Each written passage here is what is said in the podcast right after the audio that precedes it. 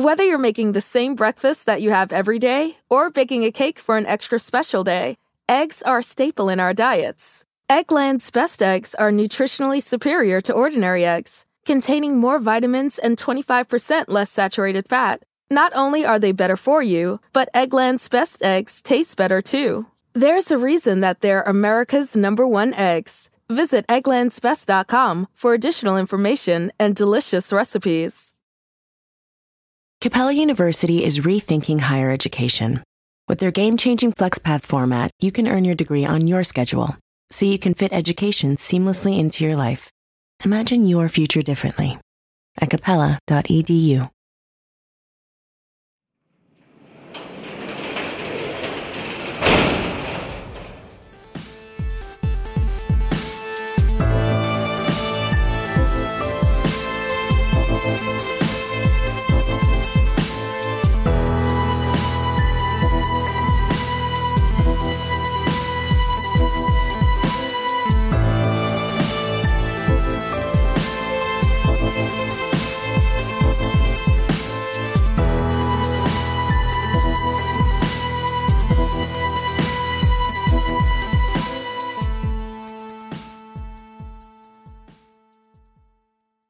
Welcome to True Crime Garage. Wherever you are, whatever you are doing, thanks for listening. I'm your host, Nick, and getting all of his lessons for life from Prison Mike, here is the captain. Yeah, this is how we talk in the clink. It's good to be seen and good to see you. Thanks for listening.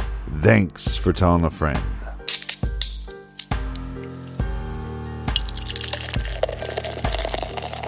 This week we are featuring Rollerblade by the creative minds over at one of the very, very best in the beer business, Hoof Hearted. This is a dry. Come on, get it together. This is a double dry hopped double IPA. That's what Tim Duncan calls a double double blade. Garage grade four and three quarter bottle caps out of five. And here's some cheers to our good friends. First up, thank you to Francesca in Springfield, Illinois. And a big shout out to Jennifer in Cranston, Rhode Island. It's neither a road nor an island. Discuss amongst yourselves. Next up, we have Megan in Beaver, Oklahoma. And another shout out to Megan, but she's in Spring, Texas. Here we go. We have a shout for Tanya in Grove City, Ohio. And last but certainly not least, we have Mark and Gemma in Belfast, Northern Ireland. Thank you to everyone who helped us fill up the fridge for this week's beer fund. Yeah, thanks for the support for the BWERUN beer run. For all of our old episodes, download the Stitcher app. And for our bonus show, check it out on Stitcher Premium. And that is enough of the business. All right, everybody, gather around, grab a chair, grab a beer. Let's talk some true crime.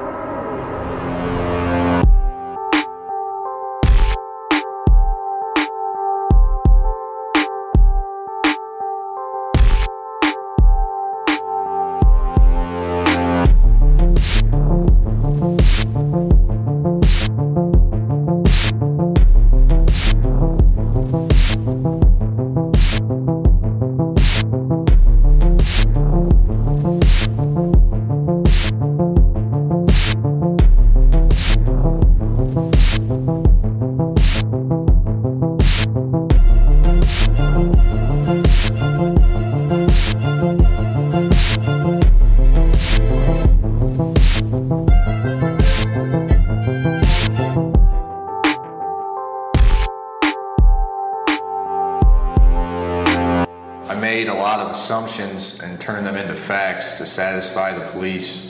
When I did that, I used the opportunity to move the blame onto Ryan and off of myself. Things happened much differently than I had previously stated. When we left the club, I cannot, honest, I cannot honestly remember if we had robbery on our minds. I made up the statement about Ryan giving me the tire iron and saying that we might get messed up about it. I imagined that it might have occurred that way because I knew I had beaten the victim with a tire iron. I could not accept in my conscious mind that I was the sole perpetrator and aggressor, so I put a lot of the blame on Ryan. I don't I don't think that much of much of it was even consciously done. It was just too hard to admit to myself and others that I had killed someone. I could not even accept the possibility of it. we had never done robberies before. We never did them after. We broke a lot of stuff, which was probably what we had in mind when we left the club. I believe that I flipped out, committed the entire act alone and with little forethought. I remember feeling psychotically giddy, if that's understandable. Uh, I did not tell Ryan what I was going to do. He had no idea that I would act in such an aggressive manner. I don't remember how much of, how much of it he was there for. He could not stop me. He, he could not stop me, though he tried at the end. If he had wanted to stop me before and during much of the act, I was armed with a tire tool. Ryan did not say, Come on, let's get this over with, while I was stalking the victim. He was actually pleading, Come on, let's go. He did not want a part in it. Again, I turned it around because I did not want to accept the responsibility of the sole perpetrator. I strangled Ken Heitholt to death. I did not remember this until the police told me what he was strangled with. When I said that's fucked up, after they told me what he was strangled with, I just remember doing it. I then denied remembering it. I lied right there. That was the first blatant lie. it was then that I knew I had done it. I was worried about survival. It was too hard to throw away my entire life and put my head on, quote, the chopping block. See, uh, see the video of the interrogation for that. I tried telling the police that I might have strangled the victim. One of the officers stopped me. He got mad. He did not want to hear that I might have done it. Again, see the video. Before I knew I had done it, I consciously assumed it was Ryan because it was too hard to accept that I might have done it. I made up what I said about Ryan being on top of the victim. I lied about him strangling the victim to everyone from Nick Gilpin to the jury. On a subconscious level, I've always known that I did it. That is a part of me that I have accepted. I enjoyed doing it at the time. I was in a lot of pain and felt the need to take it out on someone else. There was something wrong with me. I regret now that I put an innocent man through that. He didn't deserve it. I don't lose sleep over it, though. It's more that I feel it was a sort of violation. He had, had he been my enemy, I wouldn't regret it except for the prison time that came with it. I lied at the proffer about ripping the belt off, pushing Ryan off of the victim, and leaving the scene with the belt. I made this up after I read Dallas Mallory's statement that he had seen me with something in my hand. There were also two un- unidentified witnesses in the car who could have seen me with the belt. I had to have an excuse for having the belt in case it came up later. Ryan was actually the one who pushed me off of the victim. He probably wouldn't have been successful except that the belt broke at the same time. My original story didn't make sense. I don't know why the police didn't question it. Why would I stop beating the victim, snap out of my rage, and then Ryan strangle him? I beat the victim, Kent Heitholt, until he was on the ground. Then I took his belt off and strangled him with it. At first, I said that I thought I had thrown up at the scene. I did throw up, but it was later. I'm not sure where. Maybe at the Osco uh, or Jewel or whatever it was. Maybe in their parking lot, I'm not sure. Saying that I thought I got sick at the scene was convenient because it removed me from the situation. I said I was sitting on the curb feeling nauseous in between the time that I stopped beating the victim and I pushed Ryan off of Kent Heitholt. That was a lie. Ryan never touched the victim. I lied about remembering taking items from the victim, though I believe I did. Uh, that was all assumptions and trying to pacify the police and prosecutors. I lied about putting things in a bag in Ryan's car. I didn't remember that.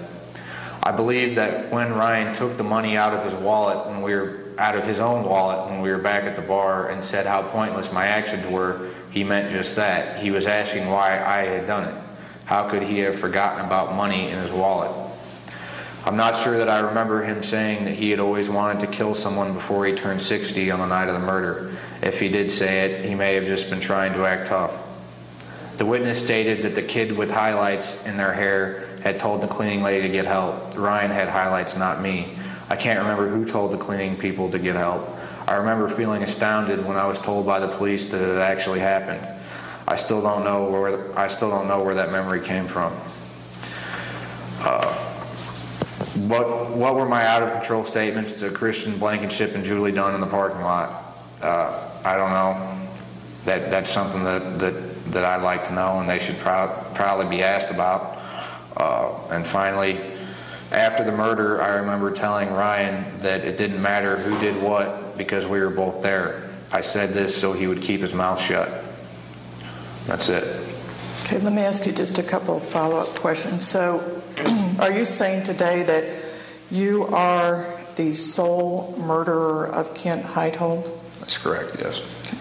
And are you saying that uh, Ryan had no idea when you went uh, to the parking lot where you encountered Ken Heitholt what you were going to do? That's correct. Are you saying that there was no plan between the two of you to commit a robbery that night? I don't know. I don't You- know. Do you have a recollection of that?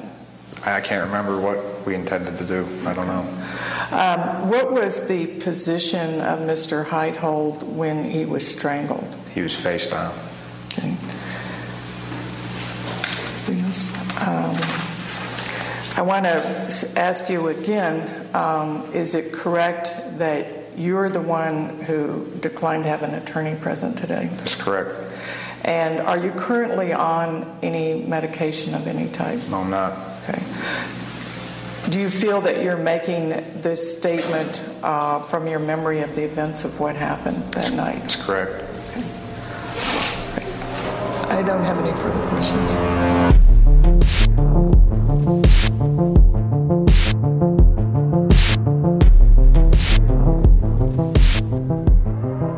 We are joined here in the garage today by a longtime friend of the show, Maggie Freleng. Maggie is the host and producer of the Unjust and Unsolved podcast. Longtime listeners of our show will know her from helping us out with our Shaker Heights project, as well as her work on the Maura Murray case, as she was featured in Oxygen TV's documentary, The Disappearance of Maura Murray. Thank you for joining us here in the garage today, Maggie. Please take us through and tell us about your new project. Hello, guys. Thank you so much for having me. Um, yeah, I, I'm, you know, this is really exciting because most of the times that we've talked and, and done stuff together has been about Maura Murray, but this is a complete 180. I'm now working on wrongful convictions. You know, this project, we conceived it by we, I mean Patrick Hinds of True Crime Obsessed um, about a year ago, and we just launched in September. And each week, I cover a case of a person that um, I strongly believe has been wrongfully incarcerated. And I heard you talking on your podcast about the Innocence Project, and there's a the rough estimation or the the low estimation is twenty thousand individuals are in prison that are innocent. Yeah, and I would say that's definitely super low. I mean, that's just people that we know of that have petitioned the Innocence Project. I mean, there are so many people that I've even heard from who write to me saying, Hey, I'm innocent, but the Innocence Project won't take my case. They only take DNA cases. So, you know, they're not going to take a case that doesn't have some sort of DNA evidence. So that leaves out so many cases, hundreds of thousands of cases. And, you know, if you listen to my podcast, most of my cases have not been taken by the Innocence Project. They're either ballistic cases or accidental, you know, baby murders involving choking or falling. So these are all cases that are very likely not even in those statistics. And a good portion of these wrongfully convicted inmates have been convicted based off of false confessions. And we now know from DNA evidence that even in DNA cases where DNA will exonerate the person who has been convicted of the murder, 25% of the time with a false confession, the DNA proves that it was in fact false and that we have put the wrong person in prison. And those numbers alone, if you carry that out further to cases with no DNA, you would think roughly 25% is going to apply to those cases as well. So yes, I think I think the 20,000 estimate is very conservative, very low. And it's amazing how unfortunately, yes, these organizations have to prioritize these cases, which ones they take on, which ones they choose because they're just are so many of them out there. That's that's the saddest part is, you know, there are these ones that early on in this I got a couple letters from a man who had a very sympathetic story, but even for me it's tough to cover it because I'm like, have you had a private investigator? Have you had any of these things? And he's like, his niece accused him of sexually assaulting her in some form i don't i didn't really get into too many details with him but there was there was really no way of of proving his innocence in that sense and and you know there's so many of these out there so it's been tough it's definitely been tough hearing these stories and so many of them i can't even cover just just because I wouldn't have enough evidence to feel comfortable saying this is a wrongful conviction. Right, because you don't want to possibly give a criminal a platform. Mm-hmm. Now, when we started talking about you doing a podcast in general, I mean, this was probably three years ago at CrimeCon, but you were stating, I believe, on your show that that Charles's case was the first case that you actually, or the first person you actually made contact with before you started producing your show. Yeah. So I reached out to a lot of people. So, you know, in the intro of my show, it says 20 folks, which is true. I did reach out to at least 20 folks and sent uh, snail mail.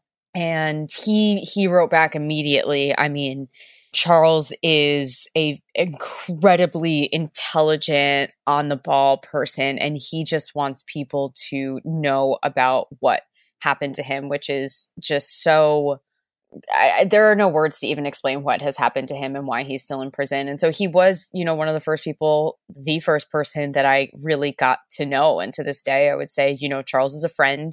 I've put his episode out, but I, here I am, you know, still advocating for him, you know, still getting people to listen to his story, to listen to his side of the story, because to him, that's really the most important. He's been portrayed in the media for so long as this crazy person who wrongfully and knowingly put Ryan Ferguson in prison, which is not the story at all. So for me, you know, it was really important to to talk to Charles and and hear what he has to say. Well, in this story, it involves the unjust convictions of two individuals and therefore leads us to the unsolved murder and can you take us through the attack and murder of Columbia Daily Tribune sports editor Kent Heitholt? So, this is the perfect time of year to tell this story because it was Halloween night 2001. Kent Heitholt, he was the sports editor for the Columbia Tribune. This is in Columbia, Missouri. He's leaving work super, super late. It's around 2:10 a.m. that he says goodbye to his colleague near his car and he is later found sometime you know 10 minutes later around 2:20 a.m. brutally beaten and strangled in the Tribune parking lot. Again, this is Kent Heitholt. He was 48 years old. He's a family man, brutally beaten and strangled in the parking lot he was leaving work, but he also like stopped to feed a cat. Yeah. So that's what I was reading in some of these old papers. He stopped to feed a cat. And that's in, so Michael Boyd, and we'll get to him as you guys know in a little bit. He is a colleague I believe he was also a sports writer. I think I think Kent was his boss. He's the last person to see him alive in the parking lot, and they were talking about you know feeding these cats, and then according to Boyd, he leaves, and and almost immediately after that, Heitholt is beaten, strangled, bludgeoned, and left for dead. And two of the workers, two other people working at this building, they see or believe they saw something in the parking lot they call this into 911 to say that Kent has been attacked in the parking lot. We need paramedics. We need police. Yes, two janitors, Shayna Ornt and Jerry Trump. They are two janitors. And so, according to Shayna, she has multiple affidavits. She comes out and sees two young white folks who allegedly say someone is hurt and then they leave. And she sees Kent Heitholt, her her colleague, and she calls the police. And there's a 911 call that you can listen to. It's her and Jerry Trump calling the police saying Kent is laying in the parking lot. He's not moving. We need help. But the case doesn't really go anywhere, right? We have two potential witnesses. We have some physical evidence at the scene, but this man was beat to death in the parking lot and choked. And the case doesn't really seem to go anywhere. This takes us to the two year anniversary marker and the Columbia Daily Tribune, they start running the story again. One of their own has been murdered on their property, and they're trying to get some answers for Kent Heitholt, who used to work for the Tribune. As far as the evidence they have, they have blood evidence, they have fingerprints, they have shoe prints, they have the the the weapon, they have obviously these two eyewitnesses that saw these other two individuals. We don't know if they're attackers or if they were just passerbyers or if they were witnesses to the crime. So they do have quite a bit of evidence, but like you said, it just doesn't go anywhere. Part of that evidence is um, does a police composite sketch. So on this anniversary of the murder, like you said, two years later in 2003, the Columbia Tribune puts out this sketch from Shayna. And then this is where we get into the entire story of Charles and Ryan. This sketch comes out in the paper, and Charles Erickson, who at the time just remembers that this was Halloween night, he was doing a lot of drugs, including cocaine, pills. Um, he's going to also have done LSD, mushrooms. You know, he's a high school kid. He's just experimenting. This right. night he blacks out. And so two years later, he sees in the paper this sketch that he thinks looks a lot like him you know, I would argue it, it looks like a pretty generic, uh, young white man, you know, buzz cut, pretty, pretty generic looking. But Charles is thinking, oh my gosh, I was at a party near there. It was Halloween night. I have no idea what happened. I was completely blackout. This looks like me. Hold on, what's going on? Did I have something to do with this? Yeah, which is very interesting because taking a look at Charles and looking at this sketch I don't think they look anything alike personally. Yeah, I don't I don't really think so either. But Charles and this is where I I always thought it was so important to tell his story because you know not only did he allegedly have substance abuse issues, I would say he's just a, a teenager just, you know, doing his thing, but okay, people are calling it substance abuse issues. Not only did he have that, but he did also have you know ocd anxiety you know some some mental issues as well that were really causing him to think about this and overthink about this and obsess over this and, and guess with that obsessing he he really thought this looked like him and he went to Ryan and said hey man did we have anything to do with this and Ryan was like what are you even talking about dude I dropped you off at home after the party around 1:30 you were home like get get away right. from me. This is crazy.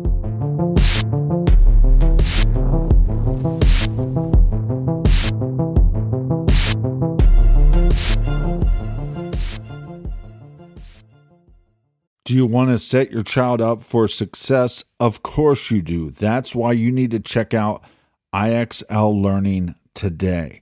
IXL Learning is an online learning program for kids covering math, language arts, science, and social studies. IXL is designed to help them really understand and master topics in a fun way.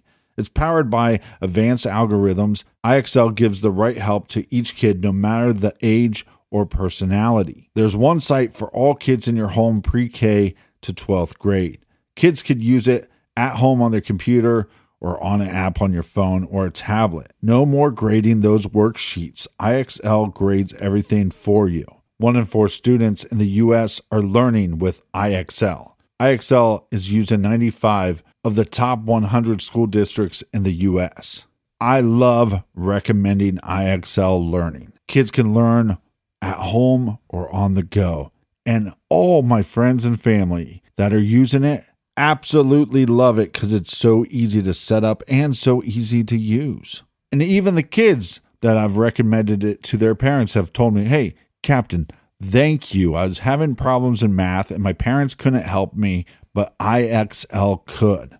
Do you want to get your kids back on track or do you just want to get your kids ahead? Do so with IXL Learning.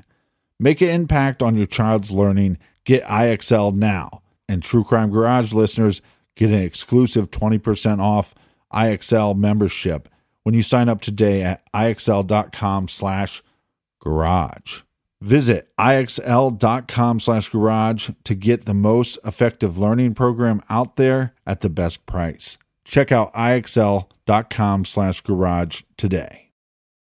The best part of spring cleaning takeaway is the post clean clarity you get. It's kind of like when you find out that you've been paying a fortune for wireless. When Mint Mobile has phone plans for $15 a month when you purchase a three month plan, it's time to switch to Mint Mobile.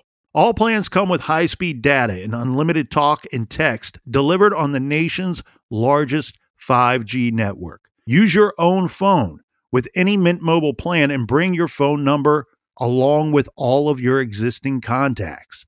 Ditch overpriced wireless with Mint Mobile's limited time deal and get 3 months of premium wireless service for 15 bucks a month.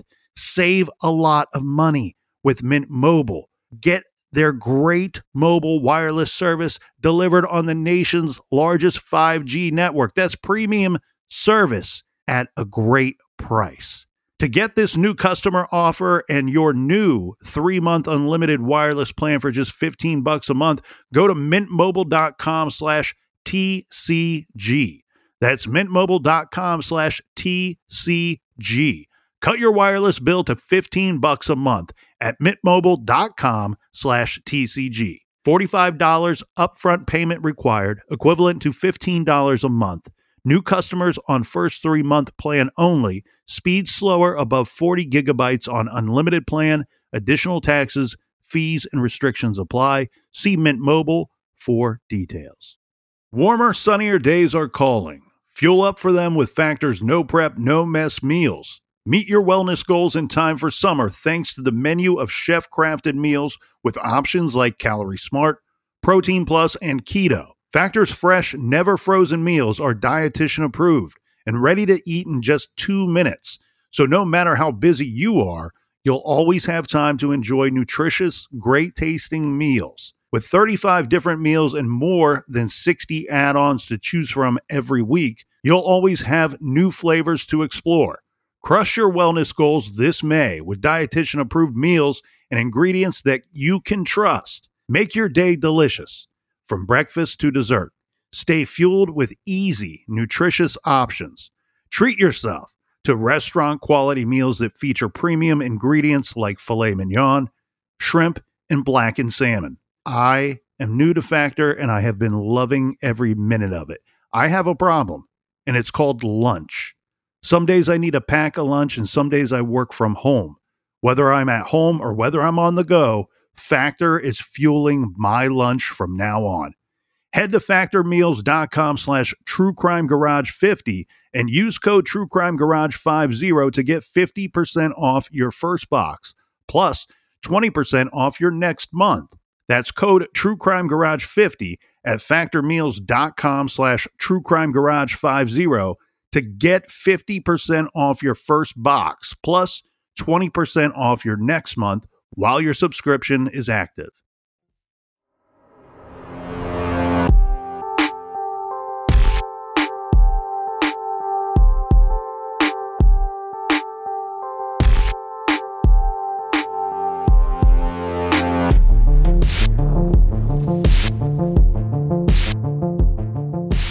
Now knowing Charles and having a, a friendship with him, do you know if he has been diagnosed with any mental disorder?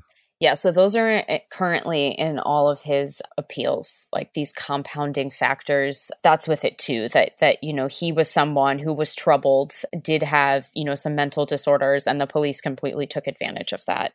At the time that I spoke with his lawyer, that appeal wasn't in yet, so he didn't get too into details. But now that I've read them, like yes, he he has OCD, he has anxiety, he does take medication for it, he is in therapy for it now, but back then at 17 years old, compounding with drinking a lot, doing cocaine, doing LSD, it was right. it was not a good combination. This case has always been on my radar because when you see the I, I believe it was Dateline the first time I heard about it, it's so scary to think being in Ryan's shoes, and and I've always viewed this case through Ryan Ferguson's lens that you're out at this party and you're drinking and having a good time, and at some point it's time to go home. I'm going to drop off my buddy, and then I'm going to go home. And two and a half years later, I am being pulled into. They're questioning me now well, one on these events. And yes, I mean, it happened on Halloween, so it's a little bit easier to remember what happened. But could you imagine if it was not on Halloween, how less of the story he would have known? Um, and if you watch those interrogations, it's it, they're scary to watch because they're feeding Charles all this information, and then the other interrogation, you have Ryan going, "Look, I I wasn't even there." Yeah. I, so, or I guess my question would be, how much do you think time played a factor in this? Meaning, the cops had really nothing to go off of for two and a half years. So, do you think that played into the way they handled this case? I do. Um, they wanted it solved, and you know, this case is a is a. Oftentimes, you know, when I'm looking in these cases, we know that there's been some kind of misconduct, but it, it could be accidental. You know, I was covering a case where the prosecution unknowingly withheld evidence because the officers never even gave it to the prosecution. So so that was like a complete accident. Prosecutor had no idea there was all of this exculpatory evidence because the police withheld it.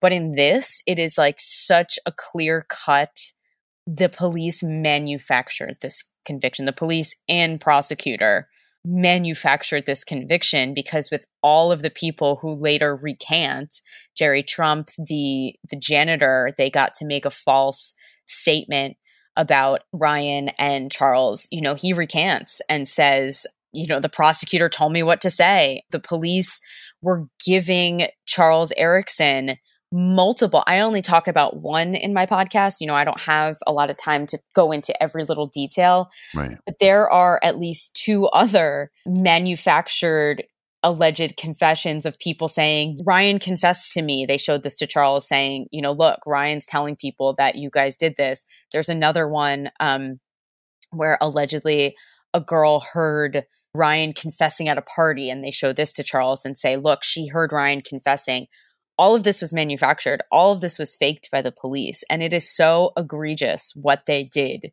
to Charles and Ryan. But they got Charles to confess because of all of these false police reports they were giving to him. You know, time, I think, in the sense that they wanted to solve it, but Ryan knew the whole time where he was, what he did. There were multiple Brady violations in this case. There were multiple people who said, we saw them leave, we saw them go home. And that was all withheld from the defense. And it's weird because it's kind of if you know the details and you go through every bit of it, it feels like there was not so much a confession really at all. And on the surface, that's what we're told. This is how this case went wrong. This kid, Charles Erickson, he was confused. He goes in, he talks to police, he confesses to the crime. He says, Me and my buddy Ryan did it. Why did we do it? We were looking to get more money for maybe drinks or some drugs or both and it was Halloween night. We were up to no good. This is not totally out of the blue for Ryan Ferguson when he gets picked up because Charles has already contacted him and said, Look, I'm seeing this story in the news. Mm-hmm. I saw this composite sketch. They're saying that two people were at the crime scene. Is this something we did? The bar we were drinking at was near this area. Did were we involved in this guy's murder? And of course, Ryan's telling him, dude, you're you're crazy. I don't know what you're talking about here. And then a couple months go by, he's picked up. Ryan's picked up. And what we're getting here in the interrogation rooms are two very different things. We have Ryan saying, I did not do this.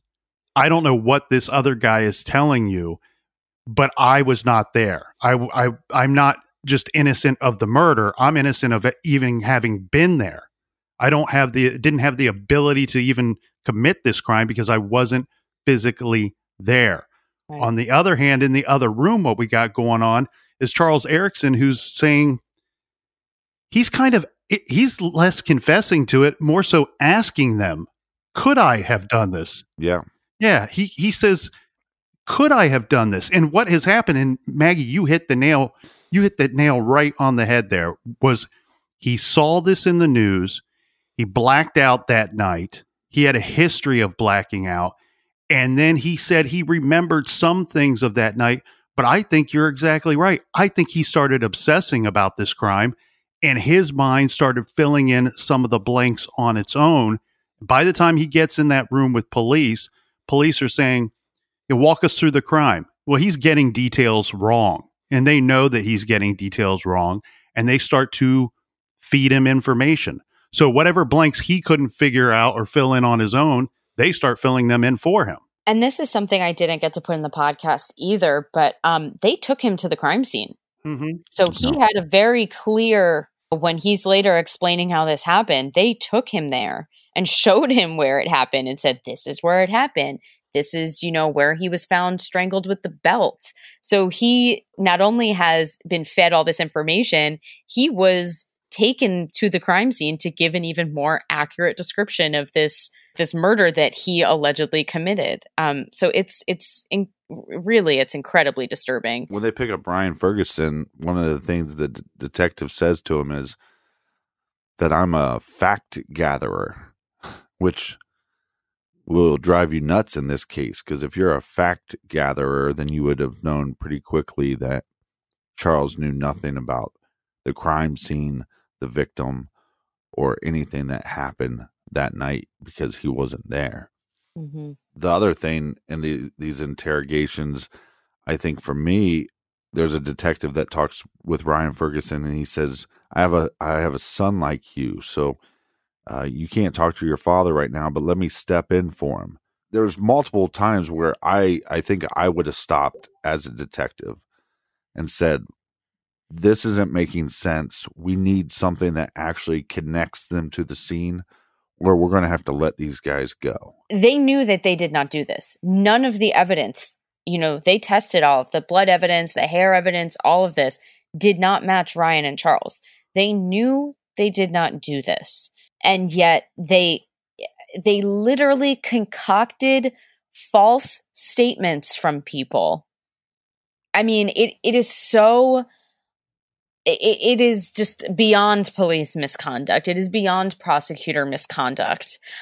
And the prosecutor was Kevin Crane, and he is now a judge. So, beyond like the misconduct, there is no ramifications for what they did. Putting two innocent people in in prison is just so so wild. Well, do you know this, and and you might not that because different departments work different ways and different cities work different ways. So in some cases, the detectives are the ones that push the trial to the prosecutors. There's a conversation that goes back and forth, but there's one entity normally that has the hierarchy to say, no, we're going to take this to trial. So we need you to go back and get more information. I didn't know if you knew how that worked in this department. I don't know, but um again like I was saying, you know, I ran into these instances in other cases where the prosecution didn't know all of the dirty things the cops were doing. In this instance, Crane is part of it. I mean, He he seems like the dirty one to me. he coached Jerry Trump, who was the star witness, who is the entire reason that Ryan's case was um, vacated because he went on the stand and said, um, everything I said was a lie. Prosecutor Kevin Crane coached me on what to say. So to me, it seems like all of it was was dirty. Um, they all knew. They knew that the evidence was not matching them, and they just took two innocent freaking kids, 19 year old kids, and locked them away. Right. So what we have as far as evidence that didn't match, the eyewitnesses, the janitors didn't match. Uh, they just said that these two boys were not the boys that they saw at the crime scene. Yeah. So to clarify on that, Shayna Ornt, um, this was one of the Brady, one of the numerous Brady violations. Um, she specifically told the police um, when they showed her photos that is not, it is not them. It is not Ryan Ferguson. It is not Charles Erickson. That is not who I saw at the scene. And so when it comes to trial, the defense had no idea about her.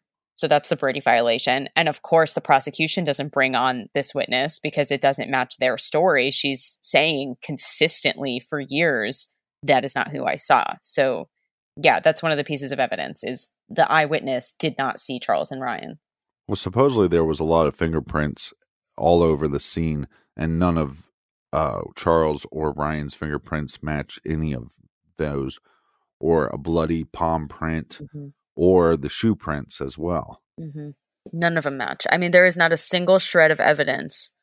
There's not a single witness who has not come and either recanted or said, I was coaxed, putting them there. I mean, there is zero evidence even putting them near there. Well, I think that that's a big thing in this trial that is not talked about enough in the system is I think there was some somewhere between 10 and 15 people that came forward and said, "Hey, I was interviewed and they asked me questions, but I felt like I was in an interrogation. Mm-hmm. I felt like I was doing something wrong." And we they have several of them come forward and say, "I got to the point where I just told the prosecutor, whatever you want me to say, I'll say it so you let me leave." Mm-hmm. This is not how we should be treating eyewitnesses. And and the other thing too that I want to step back to for a second when you were talking about um you know how they didn't have their parents there. Not only did they not have their parents there, they weren't read any kind of Miranda rights. They weren't under arrest. They had no idea. I mean, they're kids. You know, we work in this field. So we know, you know, if you're taken in, you're not under arrest. You don't have to say anything. You can leave. You can walk out. Um, he has no idea what's going on. Right. He's a scared kid. And but when I say he, I mean I'm talking about Charles specifically because he's the confused one. I mean, Ryan is very adamant, like, y'all get the hell away from me. I didn't have anything to do with this. But Charles is like, I don't know. I don't know. And he wanted to help so bad. And I talk about this in the podcast when, you know, now he understands he's innocent, but he didn't at the time because so much evidence was withheld from him. He didn't know that these were all false police reports given to him. He had no idea that DNA was exculpatory for him and Ryan. He didn't know any of this until around 2013. So he's yeah. sitting there thinking, I think we did this. Ryan is not trying to help or be helpful, and I want to help. So, you know, what do I have to do to help? A, a man is dead, and I don't. Right, but that's not even the story he's being told because in the other room, like you said, if if Ryan knew, hey, I'm not under arrest, I wasn't there, f you, he could have just walked out, yeah. and and that's probably what he should have done. And then in this other room or later on, when they're talking to Charles, what do they do? They go, hey, by the way, your head's on the chopping block. And if you don't confess against Ryan, he's going to confess against you. Mm-hmm. And so for a 17 year old, to 19 at the time, yeah. Or, yeah, 19 at the time of questioning, but he doesn't know that the, the cops are allowed to lie to you. Yep. I think most people would assume that the cops are not legally allowed to lie to you. So now you have somebody in the other room or nobody in the other room, but they're telling you, hey, if you don't confess, uh, you're going to get the the bad end of the stick. And I, I, you know, there that's something I haven't really looked into. Like we know that's a thing that they're allowed to lie to you. I didn't know they were allowed to go as far as making fake police reports. I didn't know that. You either. know, where is where is the line on what they can do to get right. you know, a confession out of somebody? I think that's what's so tricky here because we have Charles Erickson who's saying he's asking did I do this? I may have done this. I don't know. He's flat out telling them, I don't know. Maybe I'm crazy. He says that several times when they when he can't get a question right. He goes, uh, Well, now I don't even know if I did this. Maybe I'm crazy. Yeah, he gives them I'm making this up. Several several outs. And the thing is, it starts off as a slippery slope. I get it from the police end. From the police end, they're like, look, we we have reason to believe we might be looking for two perpetrators or one attacker and one witness. Now we have this kid who comes forward, says, "Me and my buddy, I think we did this." And of course, you got one guy in one room and one guy in the other. One guy saying, "We might have done this." The other guy saying, "Go to hell, I didn't do this." That happens in every crime that's committed by two mm-hmm. people. They get one person saying they did and one person saying that they did. And so I get that from the police angle. But the problem with Erickson's confession then becomes he can't answer these questions. They start filling in the blanks for him. And as soon as he agreed that, yes, it was a belt, it was a belt that Ryan took off of the victim, put it around the victim's neck and choked him to death. When he agreed that, yes, it was a belt, their holdback information, he sealed his fate right then and there. And it goes so far as he keeps asking them, maybe I didn't do this. I don't know if I did or not. And what you guys are talking about is they are giving outside confirmation to him to say, yes, you did. You're right to come and tell us this because we got these other people that are that are backing up portions of your story. We got who was it? A, a friend of theirs named Dallas, who all of a sudden says now that they saw we we know this guy Dallas. He saw you near the crime scene, so everything you are telling us must be true. And that's where it's crazy because you're not having somebody walk in and, and pounding their fist on the table and saying, This is what I did, this is how we did it, and this is why. No, you're you you have you have a guy going, I'm not certain if I did this or not. I have little snapshots. I'm confused about that night. And they're filling in the blanks for him and offering confirmation for him. So now tell us more because you're going to fry for this. And if whoever speaks first is going to win in this case, Ryan's going to turn on you. So start telling us everything. Right. And I think the other thing that people are also confused about is um, Charles didn't turn himself in. It was a Crime Stoppers tip because people had heard him kind of saying, I don't remember that night. I wonder if I had something to do with it. And someone called Crime Stoppers saying, Hey, look, Charles Erickson is, you know, talking about this murder. And that's when they brought him in. Who knows what would have happened if someone didn't call Crime Stoppers? but yeah, that that's how they wound up in in questioning. Paul, is it true that once he made contact with Ryan to say, "Hey, did we do this?" That not only were there rumors, uh, people started circulating rumors saying that that Eric was involved, but that Ryan was not involved.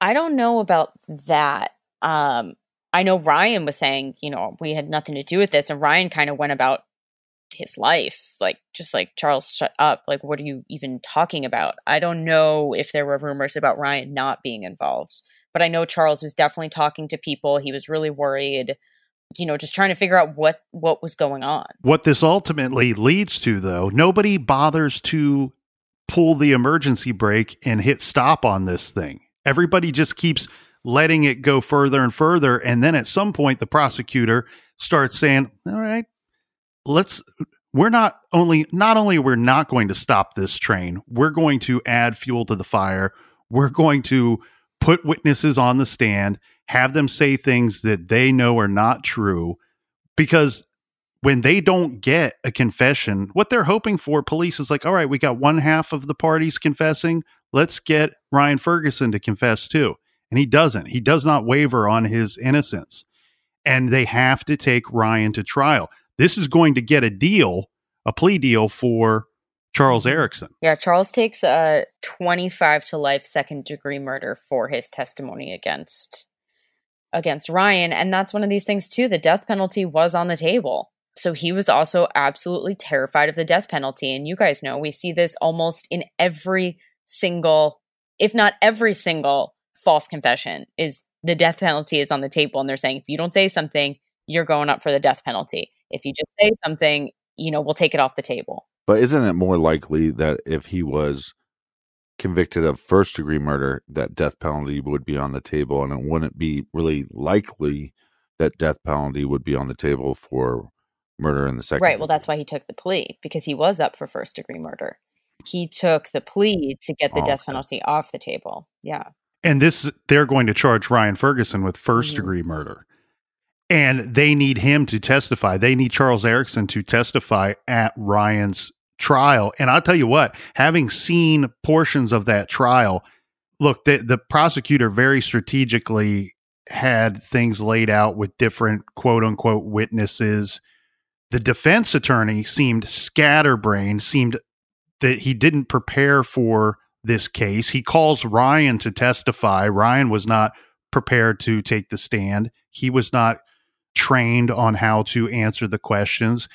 But the thing w- that was so shocking to me, where you have this confused Charles Erickson when he's talking to police, maybe Ryan strangled the guy with a shirt. Oh, it wasn't a shirt. Maybe it was a bungee cord. Oh, it wasn't a bungee cord. We know it was his belt. Okay, Ryan did it with the belt. But when Charles walks into that court, it is shocking. It is stunning. He walks right in and he throws a death stare, a death glance over at Ryan Ferguson, who's sitting in the defendant's chair. He walks up to the stand and now he, it's like he's an expert on the case all yeah. of a sudden. He's, he, the script is completely flipped and he's up there with the dramatics. He's acting, reenacting the, the murder for the jury. He was extremely believable. And he had this look of like anger against Ryan Ferguson while he's on the stand. He didn't hide his face from Ryan and shame or or or guilt or anything like that. He looked at him dead on and said, "This is what he did. This is what I did. I am here today because I am 100% guilty of this murder." Yeah, and and I asked him about that because it is really scary to watch. Um and you know when you're only seeing this when you're watching you know dream killer and other things that have been put out about this case i mean you're watching these clips and you are thinking wow charles is a really messed up person. Like what is he doing? And i asked him that. I said you know you looked like you know you had the fire of hell in your eyes like ready to go for ryan. Like what was that about? And he said i thought ryan was being a bad guy. I thought that he was not taking responsibility for what we did, and I was going to do that. I was going to be the one to, you know, give Kent Heitholt's family the justice that they deserved. And Ryan wasn't doing that. Yeah. And then they bring him in in shackles and uh, the black and white jumpsuit. I mean, it's very theatrical. And like you said, um, Nick, when they bring Ryan Ferguson on the, the stand, He's very ill prepared, and just little mannerisms that he has. He, he kind of smirks and chuckles at things, and I think that made him come off uh, insincere and like he wasn't taking this trial seriously. I think you know it, how it's like. How could you? It's like so ridiculous. At least in Ryan's perspective, it's like this is absolutely insane. It's like what is even happening? Like I don't. I can't even imagine what's going through Ryan's head at this point because he knows they weren't there. He's like, this is absolutely bonkers. Right. And that's the thing is that's the reason why this case always sticks with me so much is you just went out with one of your friends that night.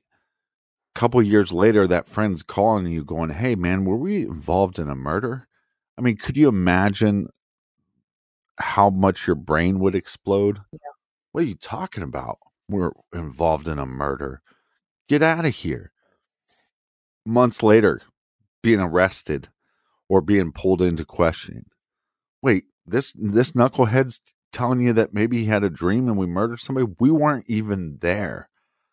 And probably thinking the whole time, they're going to let me go. And that's going to be it. And nope. Now you're arrested. Now you're in jail they're in jail for over two years before they went to trial. Yeah. I don't know if I could stand that. If I, it's supposed to be innocent till proven guilty, but you're in jail for two years before you even go to trial.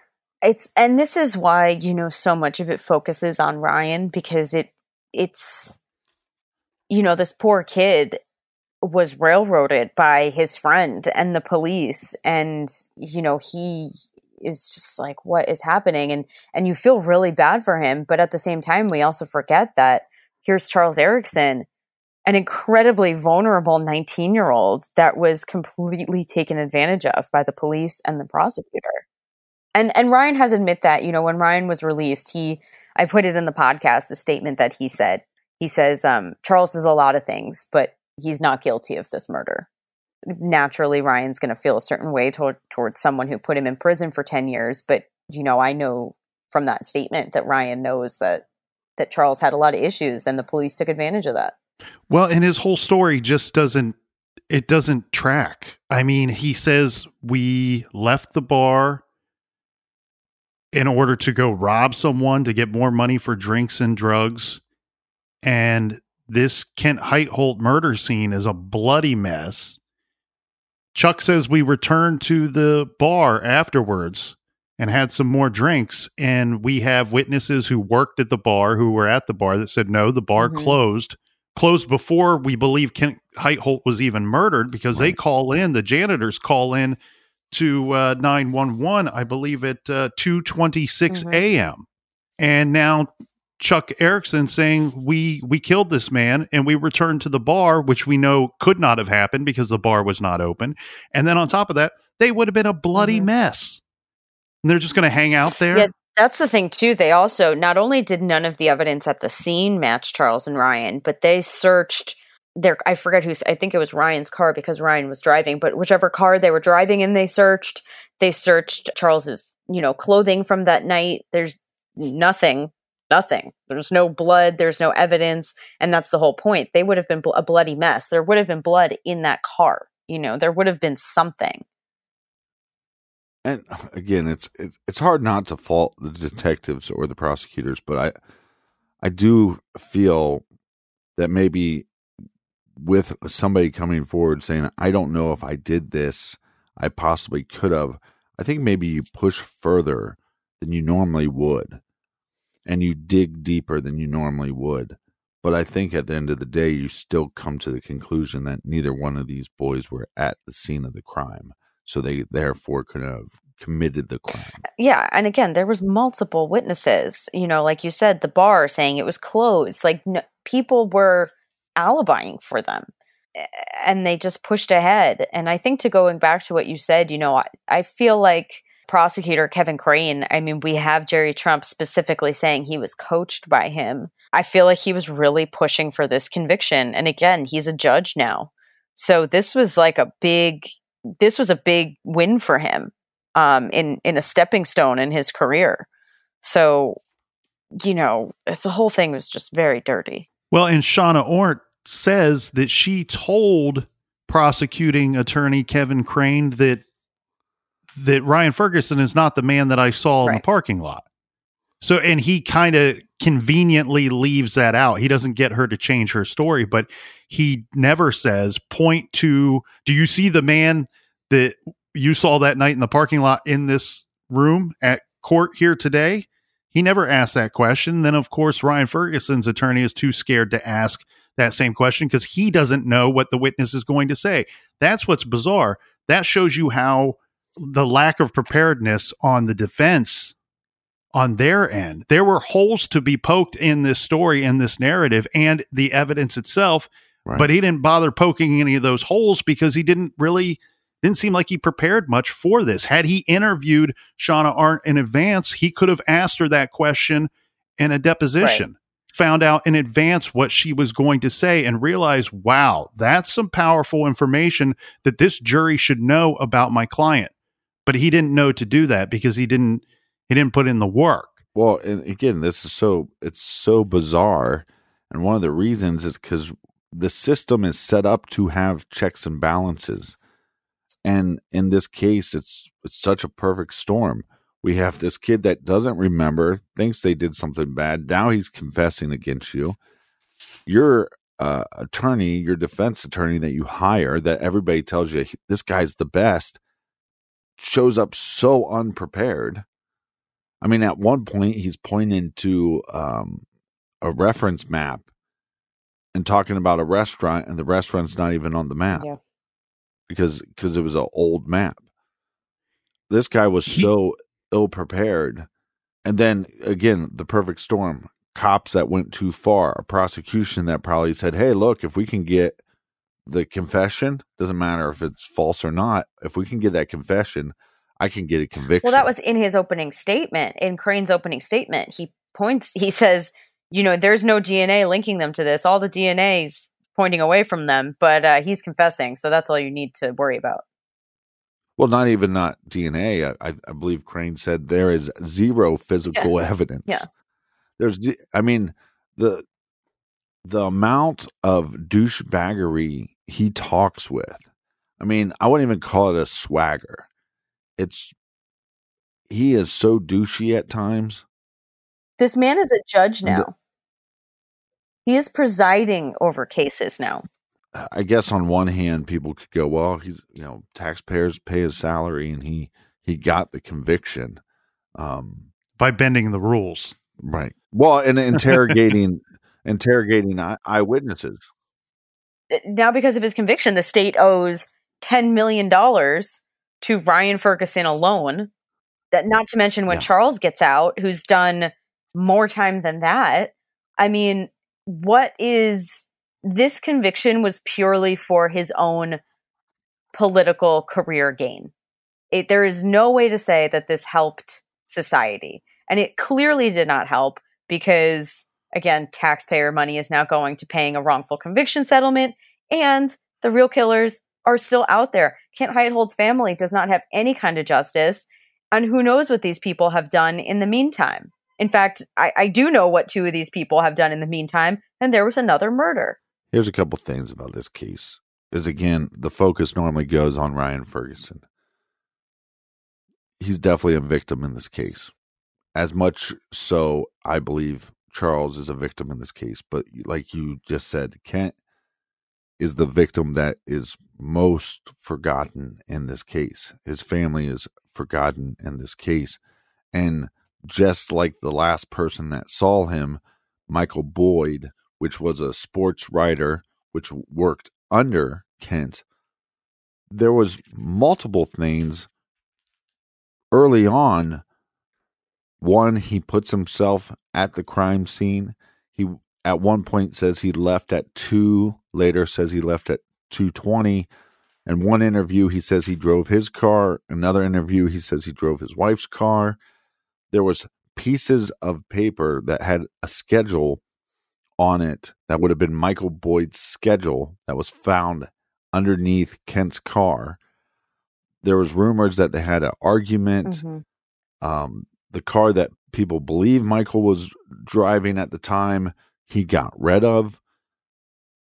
So uh, he also said when he came back to work that there was um, the the medics were still there. That was a lie.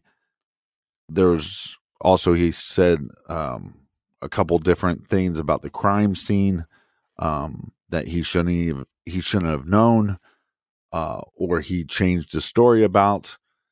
So there was enough reason to look into that individual, and I'm sure they did a little bit. But uh, where where do you stand on on on Michael Boyd? Yeah, you you just named everything that makes him, you know, a better person of interest than Charles and Ryan. I don't really know in that 2-year span before Charles and Ryan came on the radar how much they looked into Boyd. Clearly something turned them away from him. Um you know, Well, that I what I question is is it the the janitors are correct in their eyewitness that they both saw two individuals that were Caucasian. So I think that's what it Michael was. Boyd. Yeah. Yeah, Boyd is not. He's not white. Um he's a dark-skinned man. Um and he was solo and the janitor said they saw two young white men. Again though, who knows if they were just pedestrians walking by because allegedly they said, "Hey, someone's hurt." So who knows if they were the actual killers or if they just saw something? It could have been Boyd. But, you know, in doing subsequent investigation and and talking a lot with people who know this case really well, there are two people that were uncovered by Zellner's private investigators that are very good suspects in 2005 commit another murder. Similar similar like a very random murder who who they were linked to this murder and allegedly have said that they commit other murders like this. And they look very much like the sketch one of the men. So personally i think they're much better suspects than boyd. I think boyd is just an odd odd duck and just doesn't remember things yeah i i, I don't think it was boyd but he he should have been looked into much more than he was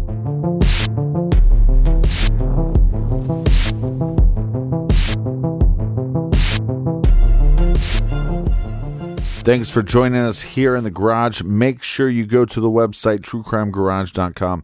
Sign up on our mailing list. We're going to have two more garage sales for the rest of the year.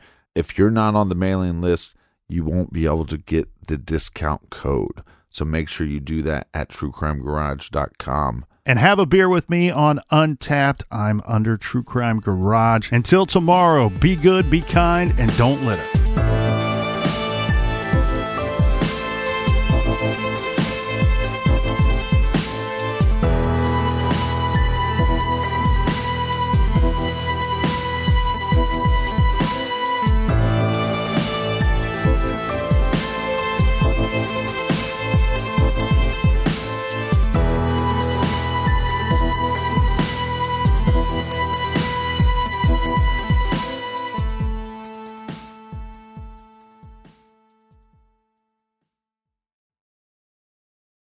Whether you're making the same breakfast that you have every day or baking a cake for an extra special day, eggs are a staple in our diets. Eggland's best eggs are nutritionally superior to ordinary eggs, containing more vitamins and 25% less saturated fat. Not only are they better for you, but Eggland's best eggs taste better too. There's a reason that they're America's number one eggs. Visit egglandsbest.com for additional information and delicious recipes.